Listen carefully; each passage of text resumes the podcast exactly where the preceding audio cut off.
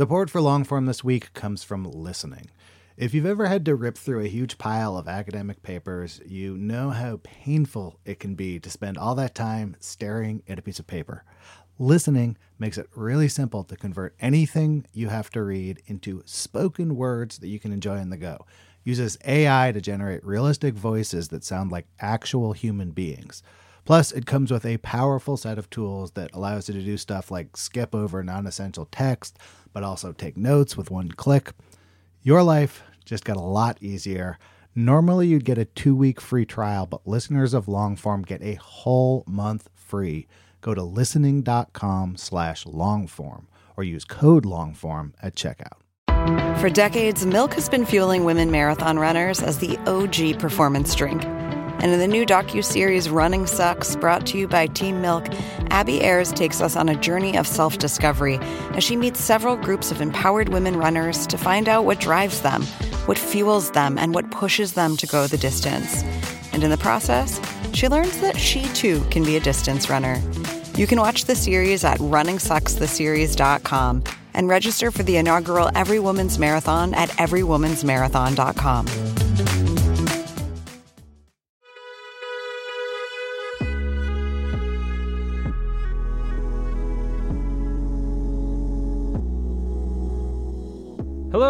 welcome to the Longform Podcast. I'm Max Linsky. I'm here with just one co-host, Aaron Lammer. How are you, sir? Hey, Evan is uh, on vacation. As people who listened to last week's episode about the making of his podcast persona, they understand why he's on vacation now. The man worked very, very hard on that show. if you're on vacation, it's a great vacation listen. It's about 8, 30, 40 minute episodes. Do half driving there, half driving back. Let's go. I'm telling you, get to the end of that podcast. That last episode, it delivers. But this episode of this podcast, Aaron, you don't even know who I'm talking to, do you? You just appeared on my computer and now I'm talking to you. I don't know what this is all about. What's going on? This is about Michael Pollan. Oh. Michael Pollan is back on the show. He's got a couple of things out in the world. So the last time we talked, he came on, he talked about his book, How to Change Your Mind, which is about psychedelics and consciousness. He has a new book out. It's called This Is Your Mind on Plants. It's a collection of a couple of different pieces of writing that he has done about plants that alter consciousness, opium, caffeine, mescaline. But he also has a Netflix show out it's called How to Change Your Mind. He's the star of the thing. It's like a Netflix adaptation of his book. And uh, I talked to him about what it's like to um, get real into psychedelics and the culture of psychedelics, but also about how he picks topics and how he went from food to psychedelics and what he's thinking about tackling next. We are brought to you in partnership with Vox Media, who help us produce this show. Thanks to everyone at Vox. Now here's Max with Michael Pollan.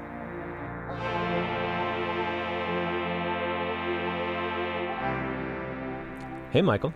Hey, Max. Thanks for uh, doing the podcast again. I appreciate it. Sure, happy to be back.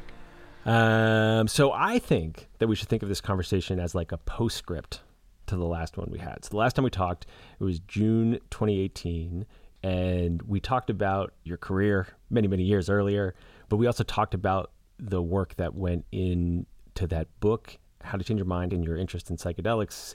And I mean, I guess a couple things have happened since 2018. Mm, Yeah, I would say.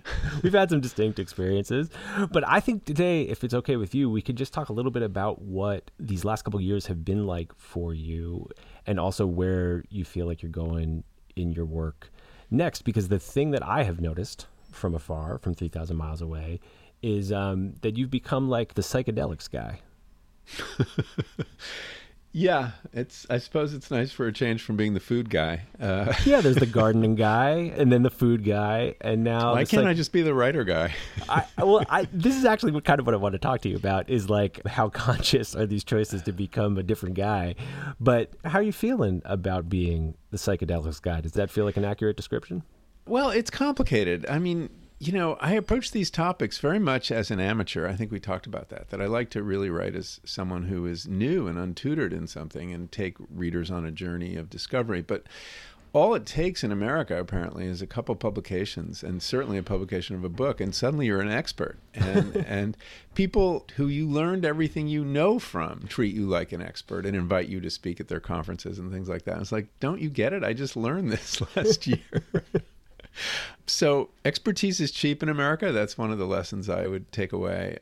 You know, I found myself at two distinct points in my history having this transition from being the journalist, learning at the feet of these people, to becoming an advocate. And um, it's an awkward role for a journalist. But at a certain point, it would be kind of false to pretend you didn't have points of view, that there weren't directions in which you did think the world should go.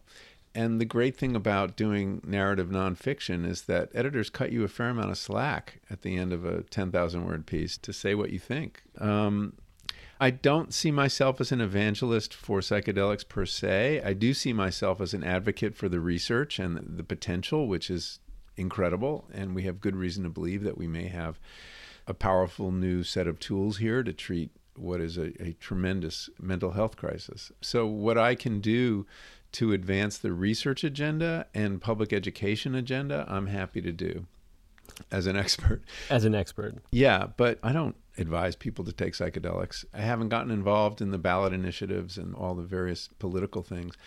But once again, something that began as a, a playing out of my curiosity has turned into kind of a movement. And I find that very interesting and curious. And it has something to do with how I pick topics. But these two uh, movements in American culture toward reforming agriculture and the food system and the American diet and advancing psychedelics as a potential treatment for mental illness. I think the zeitgeist was just kind of there. You know, as writers, that is sort of what we're paid for, is to look around a corner and have some sense that I think the culture is ready to have this conversation. You don't always get it right. You often get it wrong and you don't want to be too far ahead either. You know, many years ago, I was working for a magazine that went out of business. No thanks to me, it was a visionary magazine. Um, it was way ahead of the curve on understanding how the conjunction of personal computers, cable, and satellite and television would change everything. And Les Brown was the editor, and he saw the future, but no one else saw it with him. So the magazine was kind of short lived. Wait, and what was the magazine called? It was called Channels of Communications, and it was around in the the 80s and 90s. It might not have been helped by that uh, not particularly catchy name. yeah.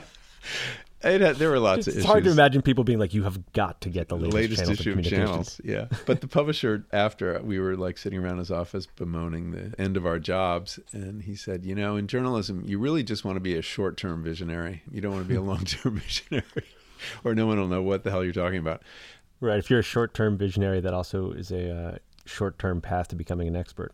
I guess so. I guess so. If the culture then wants experts in that area. And so, anyway, it's been a curious, you know, I, am a political person. It's one of the reasons I write. And, you know, even though I don't write on politics directly, there are often political implications. I mean, food has all sorts of political implications, right? Of course. Agricultural policy basically creates the food system we have and is fucked up in all sorts of ways. And ditto, you know, the regulatory and legal world surrounding psychedelics. So you do find yourself eventually bumping up against politics. And I'm not afraid to do that. And I have enough freedom in my writing where I can do that. And I've picked topics too where editors weren't particularly sensitive to the fact that my point of view might be offensive to powerful interests do you enjoy the awkwardness of it? Like you described it earlier as awkward. Like, do you like being in that slightly uncomfortable place? Yeah, I don't mind that. I mean, I, there's a lot of thought you have to give. Do I want to get involved in this? Do I want to peer with this organization? Do you know what I mean? There's a whole kind of algorithm. You want to preserve your independence. You don't want to get too allied with any particular interest or corporation or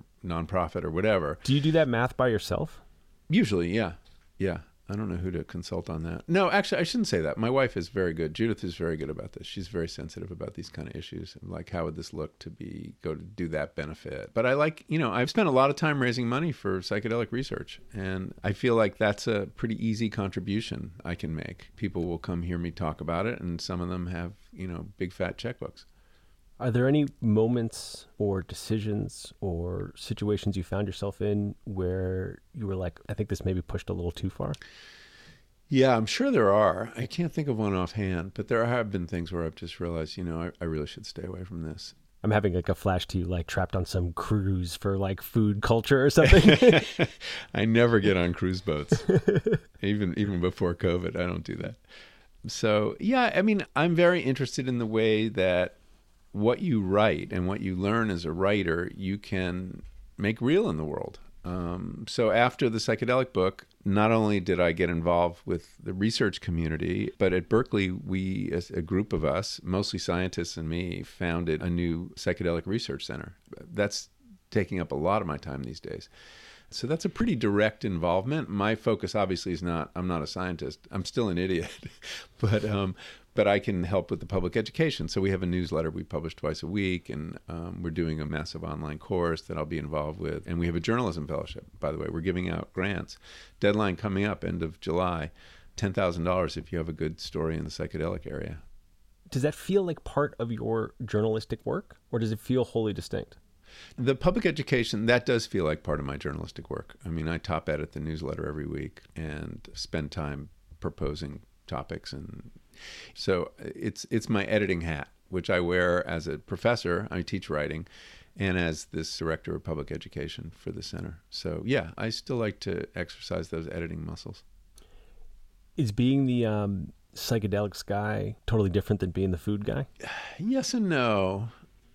I mean, as the food guy, I ate really, really well. Um, there were all these wonderful farm to table events. The benefits always had really good food. It wasn't a rubber chicken circuit by any means.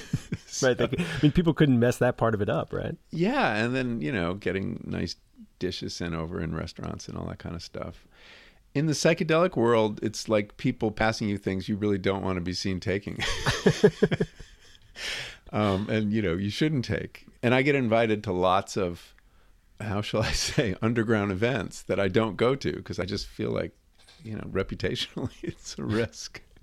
so it's it's even if it sounds like a good time. Even if it sounds like a good time, and you know I haven't been to Burning Man, and I really have no desire to go just because I don't think I'd have much anonymity. So yeah, it's different. It's definitely different. But in both cases, you know, it is to the extent that what you're writing you want to translate into some change in the world, it's another set of tools to do that. And I sort of feel some responsibility to doing that. But I really am uncomfortable when people approach me as a leader of the psychedelic movement. I, I remember the very first book event I did in Cambridge for How to Change Your Mind. A woman got up at the end and started her question as a leader of the psychedelic movement. Now, I had just published the book the day before what can you do about the fact that the psychedelic world is so white? You're like, I've only, I've only had this job for like 24 hours. Yeah, I know. and it's not a job I wanted. and actually, Rick Doblin, who is a leader of the psychedelic movement, he happened to be in the room. So I pointed to him as someone who might be able to answer this question. But I, you know, I did try to tackle it. I think it's a really interesting question. The psychedelic world has been very white. There are reasons for it, I think, having to do with the fact that, frankly, as white people, uh, we risk much less getting caught with a illegal drug than a black person does. So we can operate with a sense of safety that no black person ever can, especially around drugs. But I mean, that's the kind of position you find yourself in. But all this said, even though I do spend a lot of time, whether it's making films or starting Psychedelic Center or doing fundraising, I have to say, I still don't feel I've done an honest day's work if I'm not writing it's still what qualifies as that is what I do. That is what gives me satisfaction. Everything else is moonlighting. That's what counts. Yeah, it is what counts for me. It's what counts. It's what lasts. It's what gives me a real sense of satisfaction. And I get, you know, smaller senses of satisfaction from uh, doing these other things. Is that because writing's harder? Yeah, it is harder in some ways. Although being in a group having a meeting with a bunch of people with very different points of view is really hard work and requires all my patience. And I find myself in more of those meetings now with the center. But yeah, it's definitely harder. And I just feel that's me. That's my main work. And that will always be my main work. Although I have to fight for time to do it, I have to say. Well, that was the thing I was going to ask you about. I mean, it feels to me like for someone in your position, it would be really easy to skip it. Yeah, I have so many good excuses yeah, they must just line up every morning. You just open your inbox and it's a world of great excuses. I've got all these other things I can do. Yeah, but I just don't feel good about that. I really feel guilty. And if I go too many days doing other things, it doesn't feel good. I'm not a great procrastinator. Yeah, it's not like it requires discipline to do it. I mean, it's what I want to do, and I'm not going to ever transition out of it into doing activism or running something. And I even felt that for a lot of the time I was editing, that it was really writing I wanted to do, and all this was a way to support myself while I was, you know, learning how to write.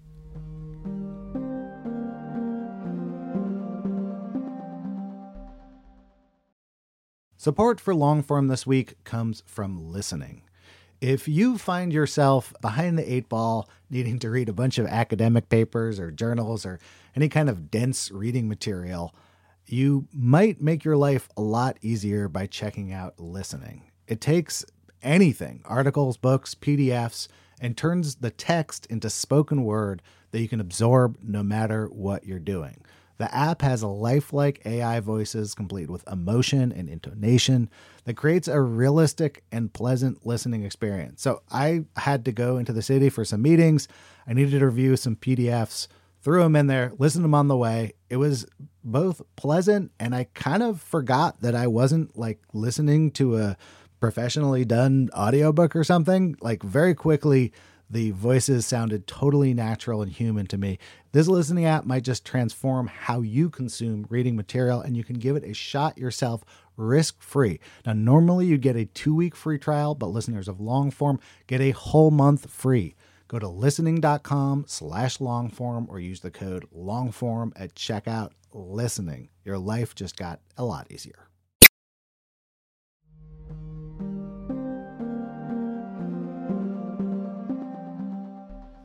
Has your relationship to writing changed as your writing has found more and more success? Like now that you've been the guy in multiple ways? No, it's the same. I mean, maybe if you're writing an op ed piece and you're like standing up on the mountain screaming, it's a different kind of flavor. But when I'm writing my books and articles, it is no different. I'm still writing as the same curious amateur I never write as an expert. And that's one of the reasons I have to change topics because it becomes disingenuous at some point when you do become an expert. Right. And that's why I was ready to leave food. And no, it's still the same. It's just as hard. And I'm writing the same way I did when nobody was waiting for it as I do now that there are readers waiting for it or editors waiting for it or whatever. Yeah, it's interesting how little it's changed. I always thought writing would be like woodworking or something and you'd get a set of skills and you could do it in your sleep. You'd have all this muscle memory. Yeah. And it doesn't seem to be like that. It's kind of a bummer. You know, I see musicians, I see people who just have these skills they've built up. I've been doing this for a really long time and I should have that facility. And I still find it's a sentence by sentence slog. Do you think you're better at it? I think there are things I can do that I struggled to do before. I think I'm more relaxed as a writer. I think I tried too hard. You know, I had to reread my first book not long ago, which was really a sobering experience. I had written it and published it before there was such a thing as audiobooks, and somebody had the bright idea of making an audiobook out of it, which required me to reread it. And that's not something I do. I don't go back and reread books. And uh, so I went into a studio with this book I hadn't looked at since 2001, I guess. No, when did that book come out? No, that, I'm sorry, that came out in 19 oh god a long time ago before many people were born. I, love, I love that you just looked that up and then we're like i'm, I'm not going to say what that year is. We're not going to fact check this. I can look it up. Don't worry we'll put it in the show notes. Okay anyways a book called second nature and there are definitely cringeworthy passages and they make me cringe because they err on the side of trying to be literary or trying too hard or pushing a metaphor too hard and i mean i can be more generous to my young self and say that was my apprenticeship mm-hmm. I was learning how to do it. Um, and I can also see the marks of the people I was reading, my influences, people like Wendell Berry, who was a big influence on me, and all these other American nature people. And so that is somewhat cringeworthy. But there's a great care too. I don't think I'm quite as careful. I'm a little more satisfied with what I put down without. Mm-hmm. I don't know. I'm I'm trying not to overhone and you know write in a somewhat more relaxed way. So I think that's a change. Mm-hmm. And it's interesting when I did, you know, a chapter in this new book, This is Your Mind on Plants, was originally an audio book. The caffeine one. The yeah. caffeine one, yeah, which I did for Audible as an Audible original. And that was such a relaxed writing experience because I knew I was going to speak it. And I also knew I was going to avoid a complicated vocabulary or really long sentences. And I kept hearing it more than I usually do as I was writing. And I found that a very liberating experience. It was striking for me. So, in the book that comes right after this piece on opium that you wrote for Harper's, and you and I have actually talked about that piece before, but the, the juxtaposition of those two, reading them back to back before talking to you, is actually part of the reason I asked that question because the caffeine writing, it's interesting, it just feels so much more like conversational Yeah. To me. Like there's all these moments of like levity in the writing and in the delivery that's like, can you believe this shit? you know? And that which isn't there in the opium piece, even though it has all the same kind of elements of can you believe this shit, you know? Yeah, but it was very much, uh, well, it's a fraught piece, right? I was writing the opium piece with uh, lawyers breathing down my neck and the DEA possibly taking an interest in what I was doing. So it was, you know, one was about an illegal drug and one was about a legal drug. so that accounts for some of the difference in the weather in those pieces.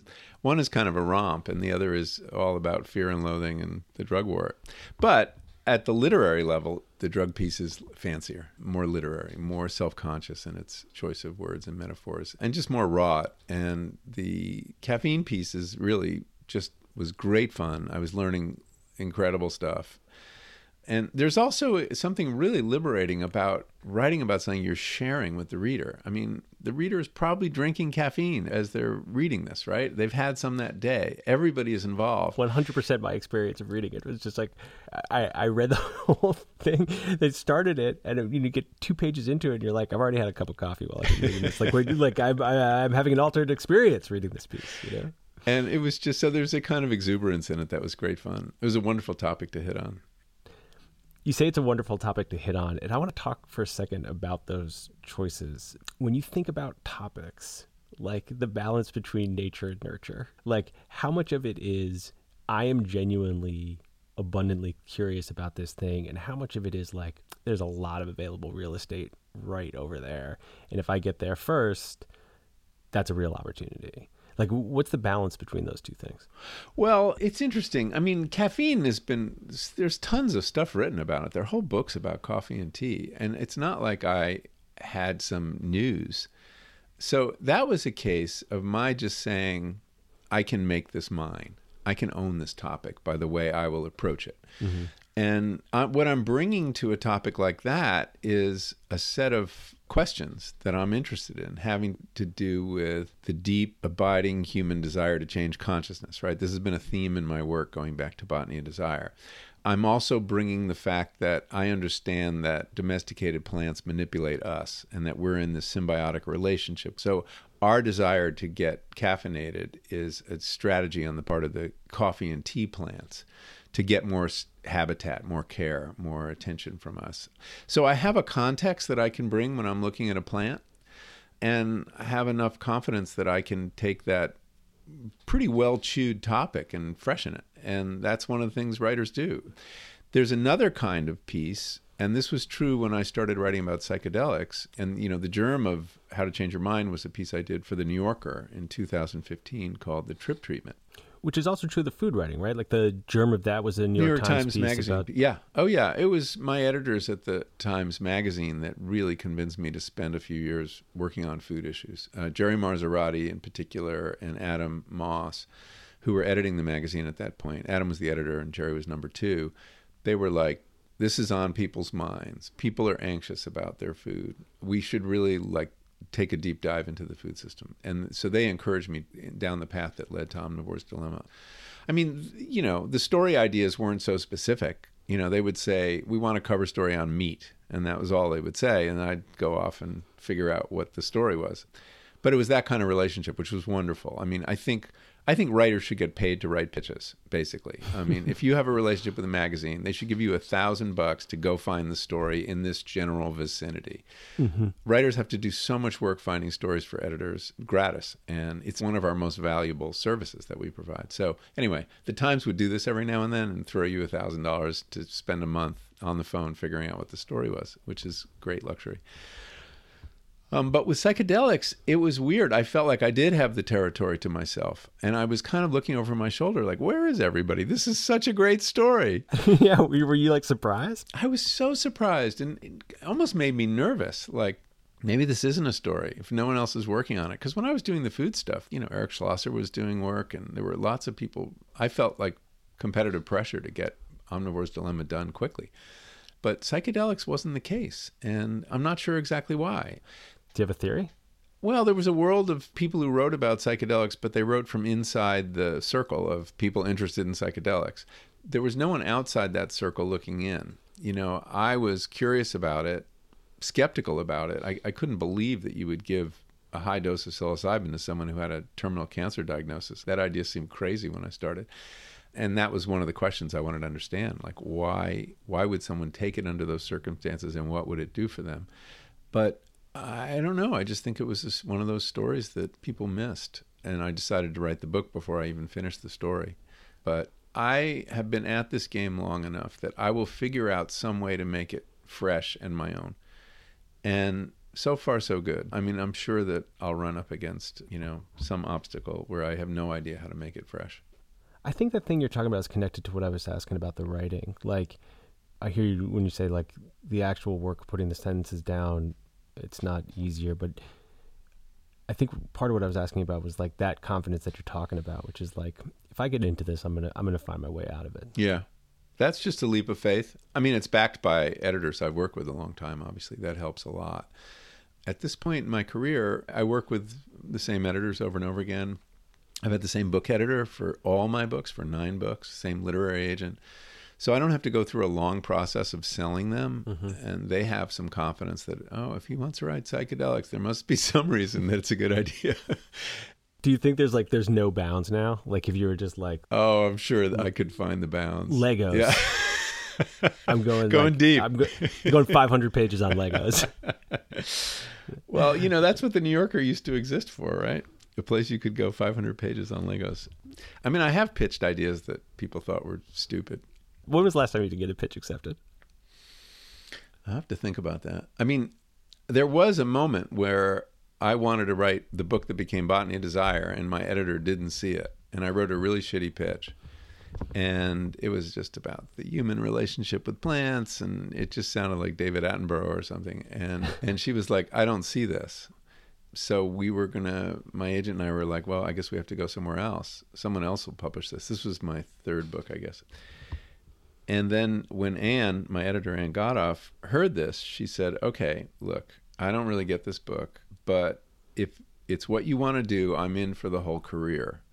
Which is an amazing thing for a, a book editor to say. Yeah. Tell me what you need to live on for two years, which is what it was going to take me to write. And she gave me exactly that number. You know, she couldn't justify it on her spreadsheet, wow. but she did it. It was an, a huge vote of confidence. So, you know, so it was an unsuccessful pitch that I did get to write. I like that that's your story for the last time you didn't get to pitch taken. I'm sure there are others. I mean, I've had many conversations with editors where they're like, pass, pass, you know, I mean, a lunch where you throw out a few ideas. But I haven't actually been writing for magazines for a while. I don't know. It's just sort of not where my heart is. And the headaches of magazine publishing are like, I don't know. I'm just finding like the investment of work in doing books is just better and smarter. I want to be left alone a little more than magazines want to leave you. I wonder if book publishing is still in a place where an editor can say that kind of thing, like I'm in for the career. Yeah, I don't know. That's a good question. I mean, in general, it's book to book, and that's how people look at it. Um, but it's not smart because eh, you look at any nonfiction writer, and they're going to have some bombs along the way. And you know, nonfiction is different than fiction in that people pick up books not just because it, your name is on the cover, but they also have to be interested in the topic. I, I couldn't get people to read 500 pages on Lego, uh, as much as you think that's a fine idea. Um, so it's that mix of the byline and the topic, I think, that is really important. That's how I pick what I'm going to read. And that's how I pick magazine articles, too. I look, oh, this person on that topic, that's interesting. And that casting, which is, of course, usually what editors do, is, I think, is really important. I don't think it's done that well anymore. I just find that so many stories that you read in good magazines are not driven by anyone giving thought to that. The, the casting. And I think the casting is really important. I sort of feel the same way, but I don't know whether it's that the casting is not as focused on or I'm not as up on the casting that's being done. Like I might have aged out of knowing what the fuck people are thinking. I may have aged out of like who who are the interesting voices, but I don't know. At Harper's, we thought a lot about this. You know, we did that old trick of sending novelists to do nonfiction stories, which I find often produces great results. You know, sending Robert Stone to the Republican convention or send, sending Stanley Elkin to the Academy Awards, all those kind of moves, which you don't see as much of anymore. And I love doing that as an editor. But I don't get asked to do those stories. like, hey, let's send Pollan to. you want to go to the Academy Awards? I never get those pitches from editors. Yeah. Well, you know, all the editors are listening. Pollan wants Pollan wants to go to the Iowa State Fair or whatever. Anything but a cruise. There's a great, great history of cruise writing. there is actually. Well, there's. Um, it's an incredible genre. There's there's David Foster Wallace. David Foster Wallace, yes. Katie Weaver wrote a. and I think that was a ago. Harper's piece. The cruise. I think we sent him. We would send him. Uh, I mean, it was shooting fish in a barrel. The assignments we gave him. the state fair. Yeah, they were a little too easy in, in retrospect. So part of what I hear you saying is that when you're thinking about topics, you're doing some of that casting work yourself. So it's like a mix of three things. It's like where your genuine curiosity is, because it's going to be years of your life. It's where there feels like there's open space, you know, what's coming around the bend, where people's interests are. And then there's also this element of like, it's going to be you on the thing. Yeah. Yeah, I guess so. I'm also looking for some logic in going from this topic to that topic. Oh, that's interesting. What do you mean? Well, I think you want to be able to tell a story as to why you this was the next step for you. Um, tell a story to yourself, and then when the book comes out, explain it to readers. I mean, you know, the move from food to psychedelics looked like this right angle turn, but there were a lot of continuities in my mind. There was still this plant continuity, there was health continuity. It was about things we take into our bodies that change us. You know, to me, there was like, it didn't seem ridiculously out of left field, although it did to some people. So I do think a little bit about that too.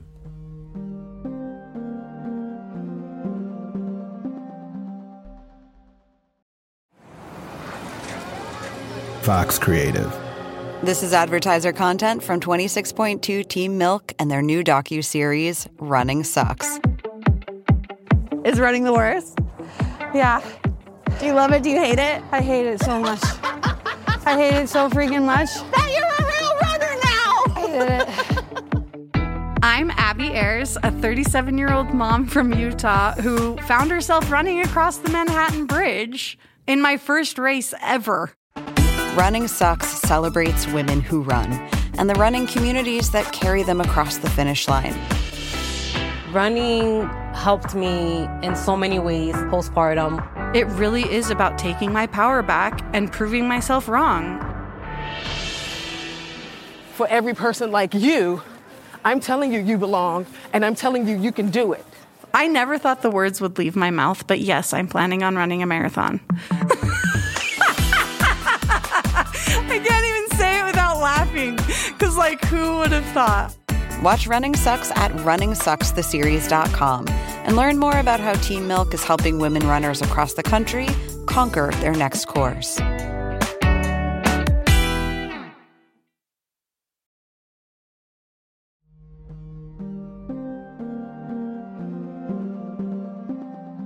There's also this element of getting closer to our highest and best selves. Like I think that's embedded in both of those books. You read Omnivore's Dilemma and you want to eat better. Yeah. And you read How to Change Your Mind and you want to think more openly. Yeah, I mean, in some ways, there's a self improvement piece to it, to what I write about. I am looking for ways to live your best self. And also, I'm very interested in transformation. A friend of mine pointed this out to me years ago. I write about transformation, and that involves self transformation, but also um, the way we transform the world, the way we are transformed by things in the world. And that's what moves me. It's what moves me when I visit an incredibly innovative, sustainable farm and look how someone is transforming sunlight and soil and water into food and when I see someone transforming themselves through a psychedelic experience, I, I find all that very moving. So, so yeah, I mean, the you know, Lewis Lapham used to have this phrase, "the higher how to," for work that draws on what is, of course, a great American tradition. Americans have been writing about how to live for a very long time and at different registers of the culture, higher and lower. You know, Dale Carnegie and Henry David Thoreau are on a continuum, and I'm somewhere in the middle. Are you interested in that kind of self improvement in your non writing life? Yeah. Oh, definitely. Part of my interest in psychedelics was see if I could get better. Yeah. I don't mean get better because I was ill. I mean just get better. Uh, I've changed my diet along the way several times based on what I've learned. I took up a meditation practice after my dalliance with psychedelics, and I found that very helpful. So, yeah, definitely. I'm always looking for things I can do that are going to make me feel better and be healthier. So, I do pay attention to those things, definitely. I'm getting a little older in my life. it happens. Yeah, it tends to happen. And I also am wired that way. I'm always trying new things and new ways of eating and exercise and stuff. And I feel like something's happened in my like 40s where it makes some of my peers uncomfortable in a way that feels new. Mm. Like there's something silly is not the right word, but it kind of captures the spirit of like continually trying to improve in that way. Yeah, I mean, I think people feel like they're being implicitly criticized. I mean, you know, tell someone you're a vegan when you're going to dinner and you'll set off an uproar. I mean, less so now than initially, but it, people feel that, you know, you're making a judgment on what they're serving. And, um, you know, we're normative about all these things. I have no disdain for people who don't meditate, and I have no disdain for meat eaters, but I just happen not to be one yeah, there's like a judgment aspect of it, but there's also like a thing that I can see starting to happen in people my age that's like a, it is what it is, I am who I am kind of energy, mm. you know?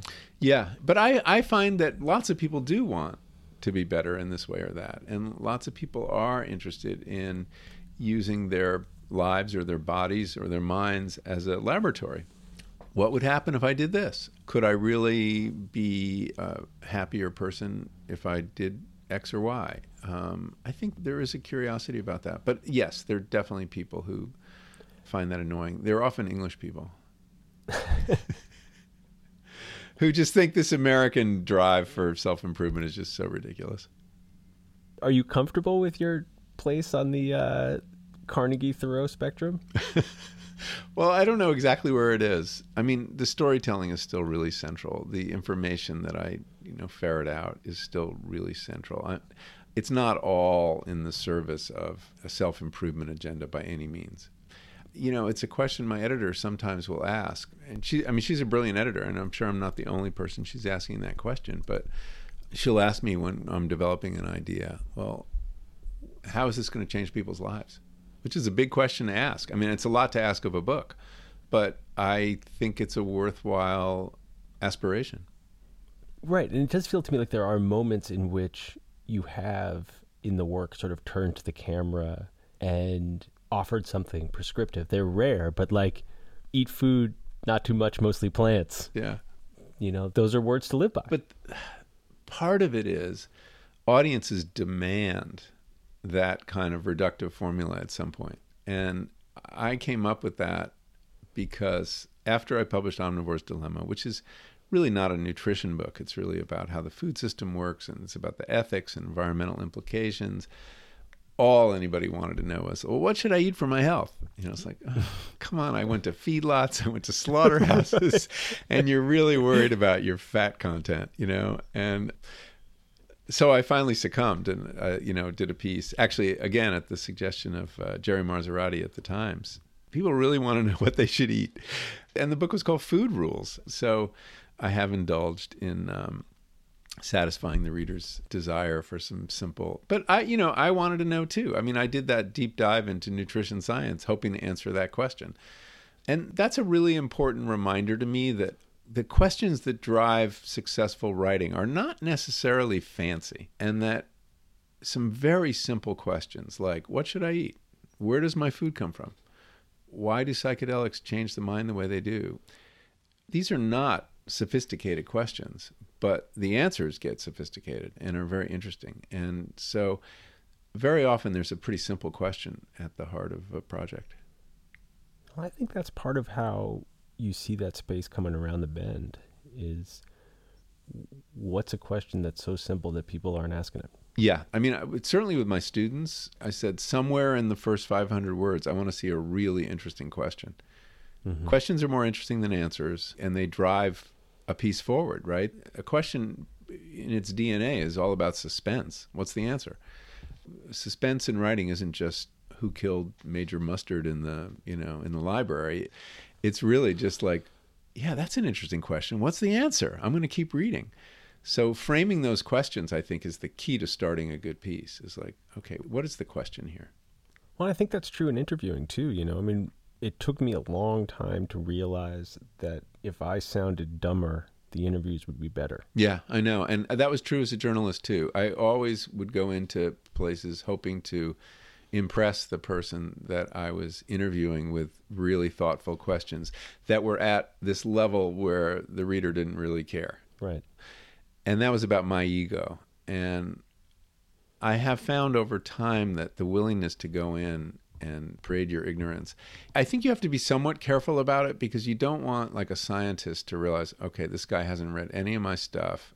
I mm-hmm. don't want to give him that, you know, lecture genetics 101. I'm not going back there. You have to somehow signal that you've done your homework.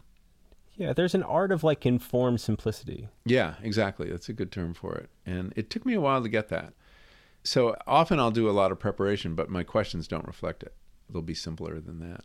Yeah. I do think that's connected to the way that you were talking about picking topics too, which is just like, what's a question so simple that lots of people wouldn't necessarily sort of almost want to be seen asking it? Like, why is it that every single person I know had a cup of coffee or a cup of tea this morning? Yeah. Am I addicted to this substance? Why? What is it doing for me? I mean, there's so much interesting, so many interesting questions hidden in plain sight. Very often, the most interesting questions are hidden in plain sight. And I like operating in that territory. Are there questions you're thinking about now that are going to be the next Dara? Like, are you ready to be the uh, something else guy? No, I I just want to be the guy guy. I don't want to be the uh, something else guy. Well, I'm working on some really obvious questions right now, which is consciousness. What is this thing? okay.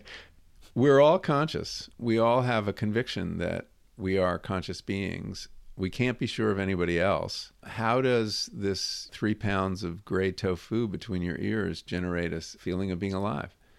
I got really curious about this. And it was psychedelic experiences that make people very curious about consciousness. Because for those of us who go through life not thinking about it and regarding consciousness as kind of the windshield that we look through, psychedelic smudges the windshield in various ways or cracks it. And suddenly you see, oh, there's a windshield. What's that about?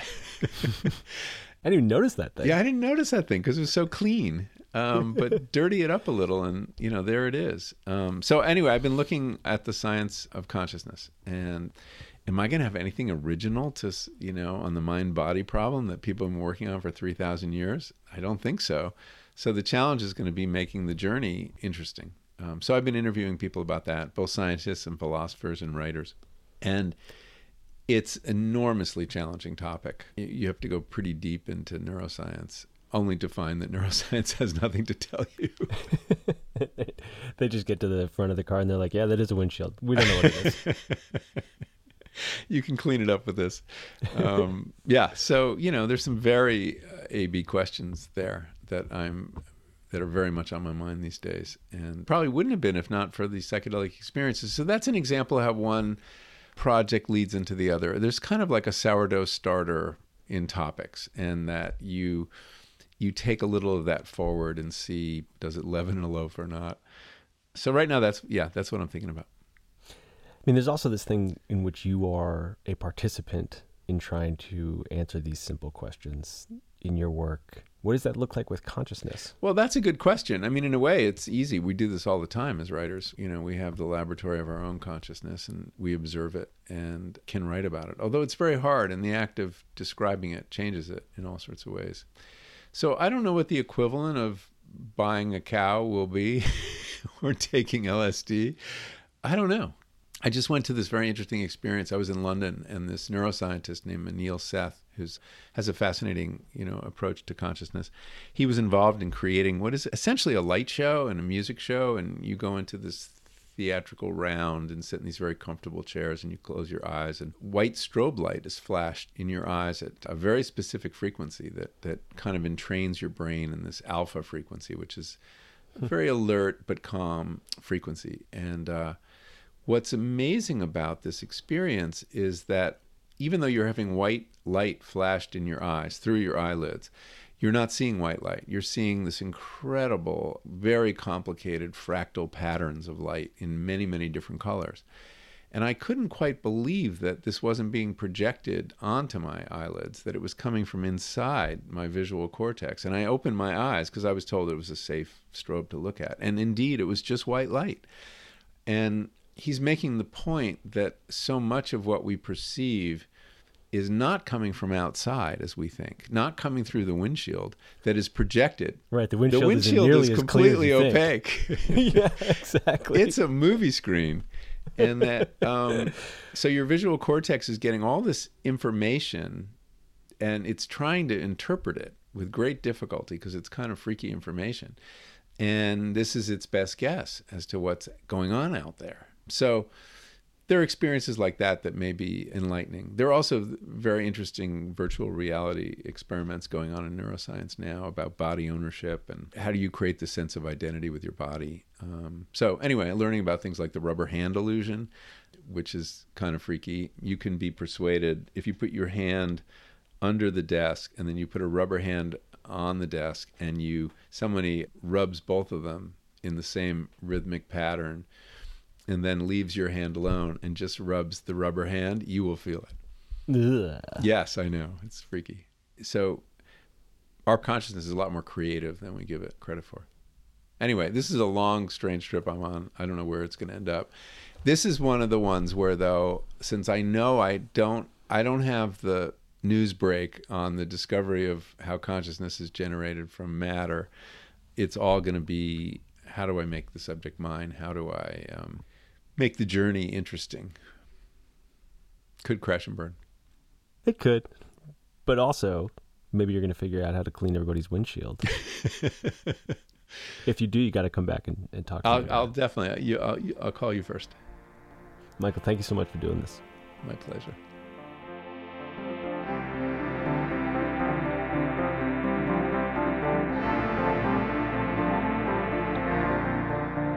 Thanks for listening to Longform.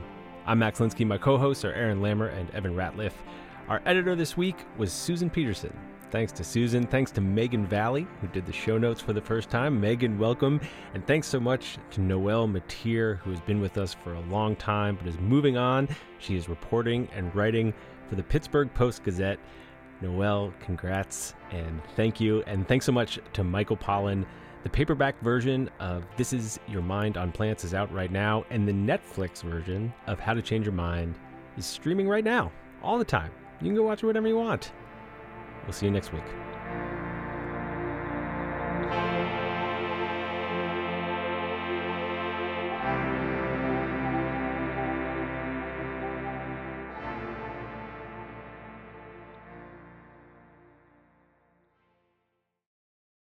Support for Longform this week came from listening. Listening makes it easy to convert written text to pleasant audio tracks you can take in no matter what you're doing.